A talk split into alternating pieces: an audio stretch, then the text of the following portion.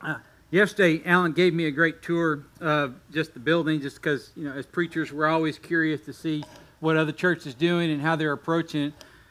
And I have known Alan for a while, and I knew about his sports background. I got to go into his office and see all that cowboy memorabilia that he decorates his office with. If you go to my office, I surround myself with things that actually give me hope. So, so if you came, if you came into my office, on my office wall is a wooden cross. It's about three feet tall. And it's very simple and unornate. But every time I see that cross, I think of a man named Fred Green. Fred Green was a member of my church. Fred was um, a longtime member. Fred had been at the church longer than I had been at the church. And Fred was frustrated one day because he didn't think that the new preacher had reached out to him, and he complained to one of my elders. My elders did a great thing and said, Have you introduced yourself to Scott yet? Fred said, No, I hadn't. And Fred was the kind of guy that once he realized that he needed to do something, he did it right away. And he came up, and he's the guy that carried a business card. And he put a business card in my hand and said, I'm Fred Green. I'm inviting you over for dinner. And I got to go over to Fred's house and his wife Lita and just eh, eh, enjoy a beautiful dinner, and we became incredible friends. It wasn't too much longer, though, that Fred showed up in my office one morning during the weekday. And he wasn't, you could tell by his face, he wasn't in a good place. And he was worried and he was anxious. And this has never happened to me before, and it hasn't happened to me since, where Fred came to me and said, I've just come from Scott and White, and that's the large hospital that's there in Temple. Says, I've got a diagnosis of liver cancer. And they've given me a short time to live. And I'm here to plan out my funeral with you. Man, I. I don't claim to know a whole lot now, but I was super green back then. And I just started praying, God, what do I do in this moment? And we began to have a conversation about what Fred wants to see at his funeral. And at some point, I can tell this information is still just kind of pouring down on him and weighing down on him. And he finally looks at me and he's in a reflective moment and he just says, Scott, I just hope I've done enough. And what he was saying is, I hope I've done enough to make it to heaven. And Fred, in that moment, was wrestling with the two greatest challenges that face us. And they are simply this, and they come together in this moment death and our sin. And he's asking me as a preacher, I hope I've done enough. Now, if you were in my place on that day, what would you have told Fred? How do you address somebody that is facing their end of their life and they're asking a question that the big one of death is in front of them and now the big one of sin is in front of them? How do I de- deal with my sin problem? And I began to wonder how often it was preachers like me that may have confused Fred on what the actual gospel of Jesus is. That he would even need to ask a question like that in that moment. So I want to talk about the gospel for a moment. And then we'll come back to Fred. I want to talk about what is the gospel because it's easy to get the gospel confused with a lot of different things. It's easy to mistaken what the gospel is. So often, we'll think the gospel is a set of, thing, of rules that we have, a, a set of requirements that we need to meet. Maybe the gospel is the Ten Commandments. Maybe it's the Old Testament. Maybe you have to memorize the whole Bible. How do you get at the gospel? It's the gospel based on what I've done. What, what does it mean to obey the gospel? You'll hear that language. So I'm going to go where Paul takes us today, and we're going to break down the gospel. And you need to know that the gospel equals good news. Now, for many of you, that's not, that's not a shocking deal. We've used that phrase before. The gospel means good news, but if, if you would just be patient with me just a few minutes, I'm going to try to unpack that as best I can. Because what that does is that brings up two questions. Why is it news? Why is the gospel news? And then why is it good? What's so good about it? If it's really good, if we're going to really say the gospel is good news, why is it news? and what's so good about it. And what we need to understand is the gospel is a word that comes to us from the, the Greek word, we don't need to get too fancy here, but the Greek word is euangelion. And there's a real meaning behind that. It means a messenger. And the messenger brings a certain kind of news. And he brings good news, but it's a very specific kind. It was a very political message. Any time that a conqueror in that time, in the first century, that they conquered a land, they sent word out ahead of them that there's now good news because a new king is in rule. There is a new authority. There is a victory that has been won. And so the message would go out. The, the, the messengers, the evangelists, would go out with the message and proclaim to all the different towns because what you want to do is you want to get the word out. You want the far reaches to know there's good news because you have a new king.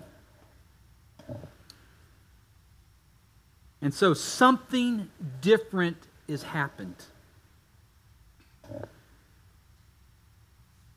Then we got to figure out what's so good about it. And so I'm going to go where Paul goes, and if you have your Bibles open to 1 Corinthians chapter 15, or if you've got it on your phones, or however you get it, 1 Corinthians chapter 15. Paul is writing to the church in Corinth, and as he writes to this church, he, he wants them to understand numerous things. And so he has these themes running all through the book, and they really take sort of this culmination in chapter 15. And I'm not going to go through the whole chapter, but I really do encourage you, as you've got some time and opportunity that, to take some uh, personal study, to spend some time in chapter 15. You'll definitely be blessed for that. But Paul's going to help us understand the answer to these questions of what's the gospel, why is it news, and why is it so good.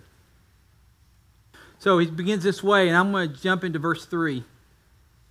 For I delivered to you as a first importance. Okay, Paul's been talking about all of his preaching. He's been talking about all he's told them, and he's given them lots of different things. But here's what he calls a first importance. What I also received that Christ died for our sins in accordance with the Scriptures that he was buried, that he was raised on the third day in accordance with the scriptures, and that then he appeared to Cephas, then to the twelve. Then he appeared to more than 500 brothers at one time, most of whom are still alive, through some, though some have fallen asleep. Paul is laying out the gospel. The gospel message is this that Christ died for our sins, he was buried in a tomb, and then he rose again. And then he attaches that last part to it. He attaches that last part because this is news. And he goes to that part about Cephas. Cephas is a different name for Peter. And he says he appeared to Cephas and, or to Peter and then to the others and then to as many as 500. What is Paul doing? Paul is saying this actually happened. Here's the witnesses. You can check it out. You don't spread news that can't be verified. You wouldn't make this kind of claim. And so he's saying, This is the gospel. So again, the gospel is not based on the Old Testament. The gospel is not based on the New Testament, to be honest with you. Our Christian faith is not based on the Bible. Now, before you send some emails to Alan, understand what I'm saying. The gospel message and your Christian faith is based on a single event that actually occurred the crucifixion, the burial, and the resurrection of Jesus. Without that single event, there is no faith. That is the gospel message that we've received. In, in a week, we're going to celebrate Easter. And I love the point that was made during communion that we celebrate the resurrection every single week. And I love Easter too because if the whole world kind of looks that direction, we sure want to take an opportunity of that as Christians. But on the very first Easter, I, heard Alan saying you're going to have two different services. I didn't hear him say you're going to have a sunrise service. I don't know what you think about sunrise services. I haven't gotten up for one in a long time, honestly. But at the very first Easter, nobody got up for the sunrise service because nobody was there. I love stealing a line from a guy named Andy Stanley. He says this Why was nobody there? Because nobody expected no body in the tomb. I know, I wish I'd written that. It's too good. N- nobody was outside the tomb just as the sun was about to come over the horizon and the you know, countdown 10, 9, 8, 7. Jesus walks out of the tomb, triumphant in death, to an audience of zero. No one. But in that moment, the gospel was born. His death, his burial, his resurrection. And so when we talk about the gospel's good news, news is something that happened. If you go into work or you go into school and you're gathered around in conversation, you say, say Did you hear what happened? I've got some news. Something different has occurred. And so, the first thing that I want you to understand about the gospel message that Paul is talking about is the gospel is good news about what God has done. The gospel is good news about what God has done. Let me talk about two of those words real quick. Has when Paul says, backing up, he says, For I delivered to you of most importance that which you received. Christ died. He's talking in the past tense. Christ died for our sins. He was buried and he was raised, all in accordance with Scripture. This has happened, is what Paul's saying. This is already a victory that has been proclaimed a victory that's already been achieved. I know we live in a world where it's super easy now to rewatch sporting events or to tape delay sporting events or to DVR or however you get. But for some of you of a certain age, you'll remember that there was a time when you just couldn't back up live TV. That wasn't like an option. I heard a story. My, my mom and dad, my, my dad was from Kentucky. I was born in Kentucky, but we moved to Texas as fast as we could, I promise. But so if you're from Kentucky, you understand anything about Kentucky, you're a fan of one or two different sports teams the University of Kentucky or the other junior college that's in Louisville. And he was an ardent Wildcat Kentucky fan. And so, mom, when she kind of married into that, they became one. So, dad was in the Air Force, and so he was stationed at Wichita Falls. And again, this is back in the day when you, you didn't have internet, you didn't have anything like that. They're watching a UK basketball game. What they didn't know was that the basketball game was tape delayed, it had already been played. They've got some friends over that are also UK fans. Mom gets up, goes into the kitchen to get some snacks. The phone rings. Back in the day, the phone was actually attached to the wall. Hard to believe, I know. She takes the phone call she's visiting with one of her friends that happened to already realize that the game had been played. They, they were watching the game, didn't know that it was tape delay. When, they, when she left the room, it was halftime, Kentucky was way down. So she answers his phone. She's telling, Yeah, we're watching the game. They said, Oh, well, you're going to love the ending of it because Kentucky wins. Mom then realizes tape delay game. Mom goes back into the kitchen, doesn't tell anybody about the phone call, and says, Does anybody want to make a bet on the game?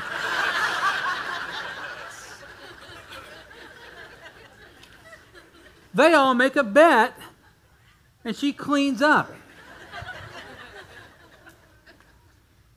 because the victory had already been won. You don't make a bet on a game that you're unsure about. But when you know the outcome, you live like it, right? It changes how you live. This is about what God has done. Not only is about what God has done, it's God that's done it. We are not the creators of our own salvation. That, that's what hurt me so much by Fred's question. I hope I have done enough. That breaks my heart because I'm afraid that Fred had heard enough teaching from guys like me that convinced him that there's something that you got to get done. If you just worked a little harder, gritted your teeth a little bit more, cleaned up your act some more, polished yourself up, put on a fresh shirt, whatever it is, somehow that maybe then you can draw God's attention. God has all the verbs when it comes to your salvation. I, I, am grateful when somebody says, and they tell their, their testimony and they'll tell their story, they'll say, and then I found Jesus. I, I'm not, I'm not ragging on that, but let's deal with what the truth is. The truth is that you did not find God. God has been in pursuit of you viciously the entire time. And in the moment of your greatest sin, He captures you and redeems you. What you're doing is you're receiving that, but that's a passive act as opposed to some aggressive act, some assertive act that I'm trying to do to work my way into God's good graces. You need not show up on, on Judgment Day with your resume in hand. It won't go well. There's some of us that we're still trying to work off past mistakes. We act like we've got a rap sheet in heaven. God has done this. This is the good news. He goes on. But in fact, Christ has been raised from the dead and if you underline or highlight things in your Bible, and I definitely encourage you to do that, do this. The first fruits of those who have fallen asleep. For as by a man came death, by a man by man has come also the resurrection of the dead. For as in Adam all die, so also in Christ shall all be made alive. You see what he does there? He brings the two problems together death and our sin. And he does, he has this idea, that says there's these first fruits. He says Jesus is the first fruit. Jesus is the first fruit in the fact that just like you would have a harvest, a harvest, if you examine the first fruits, it tells you what the harvest is going to be like. It's going to be a good season, it's going to be a bumper crop because we can tell we're getting the first fruits.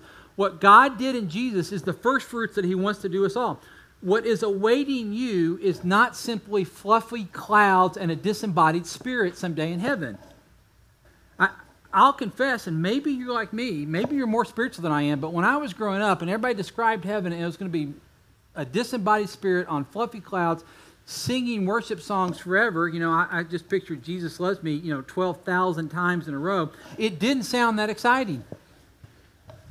The promise of Scripture, though, is that Jesus experienced a resurrection.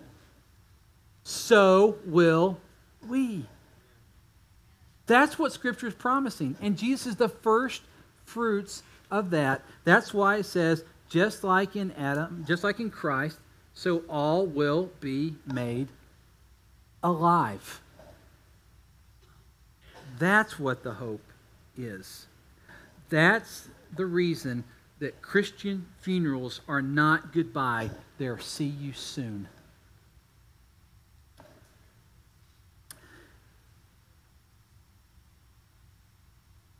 And so, what I would have you understand also then is that the gospel is good news about what God will do. There's a resurrection awaiting for you and me, not because we're so special not because I'm so good, because I'm not, but because of who God is. And he also mentions this Adam. And he says that Adam was there.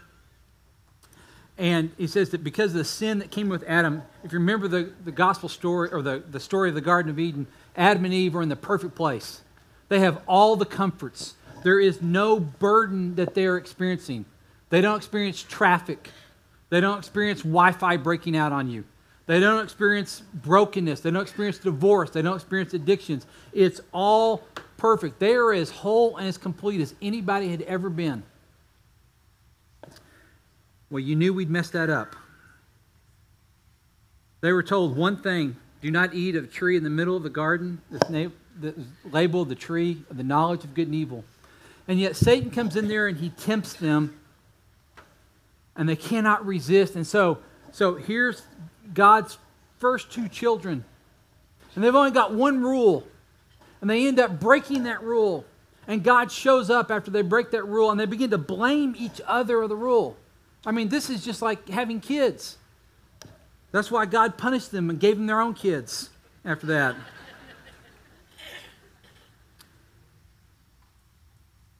But sin came into the world, and with it came a sense of decay and deterioration. And so now, things that we know, things that we love, begin to deteriorate.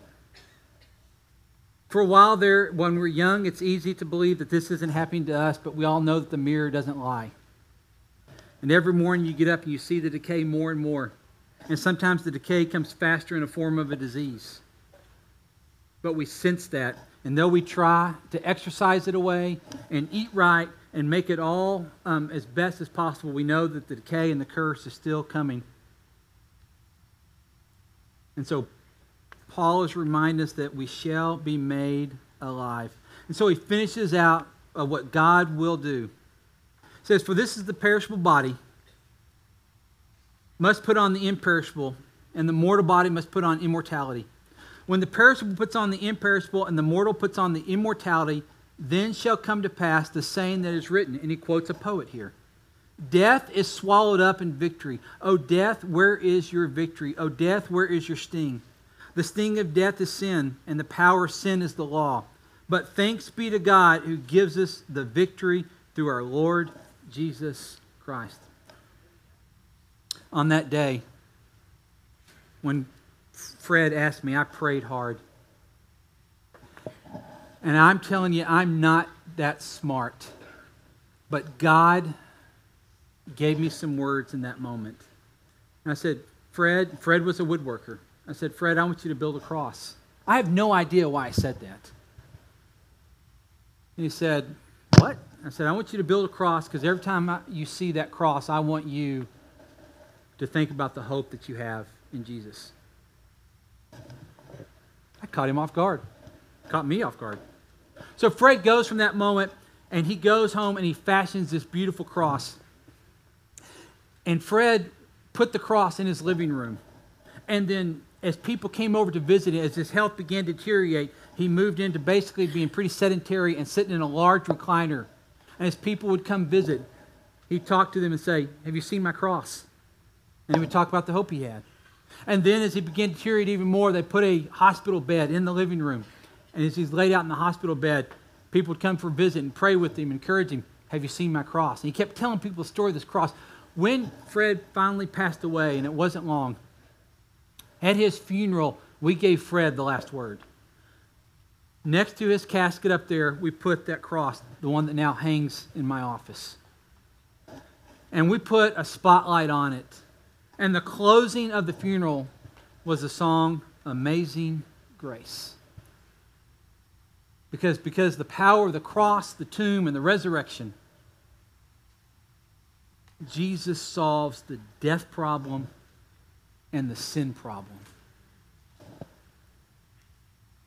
There is something more out there. Christopher Columbus discovered the New World. Prior to that, Spain had a motto non plus ultra. And it means no more beyond. And that was a model that was a motto that shaped all they thought. They thought there was nothing more to sail beyond Spain until in 1492 Christopher Columbus sails and discovers the New World and suddenly destroys that worldview and ushers in the age of Renaissance. There's a certain statue that they built to Christopher Columbus in Valladolid, Spain. And this is a picture of that statue. You see Christopher Columbus staying on top of the world, and then there's the motto that used to be non plus ultra going around the world. If you zoom in on the statue, you'll see that there's a lion ripping the word non off the statue because their motto made no sense anymore because there is more beyond. The gospel is this we serve the lion of Judah that looked death in the face and rips off the no more. And now there is more beyond. That's the hope that we have. That's the hope that Fred Green had. That's the confidence that every time I stand beside a casket and do a funeral for one that believed and professed the faith in Jesus, that we know that it is a see you soon because there is something more beyond. And aren't we grateful? If you would, let me stand with me, please. Let me pray a blessing over you.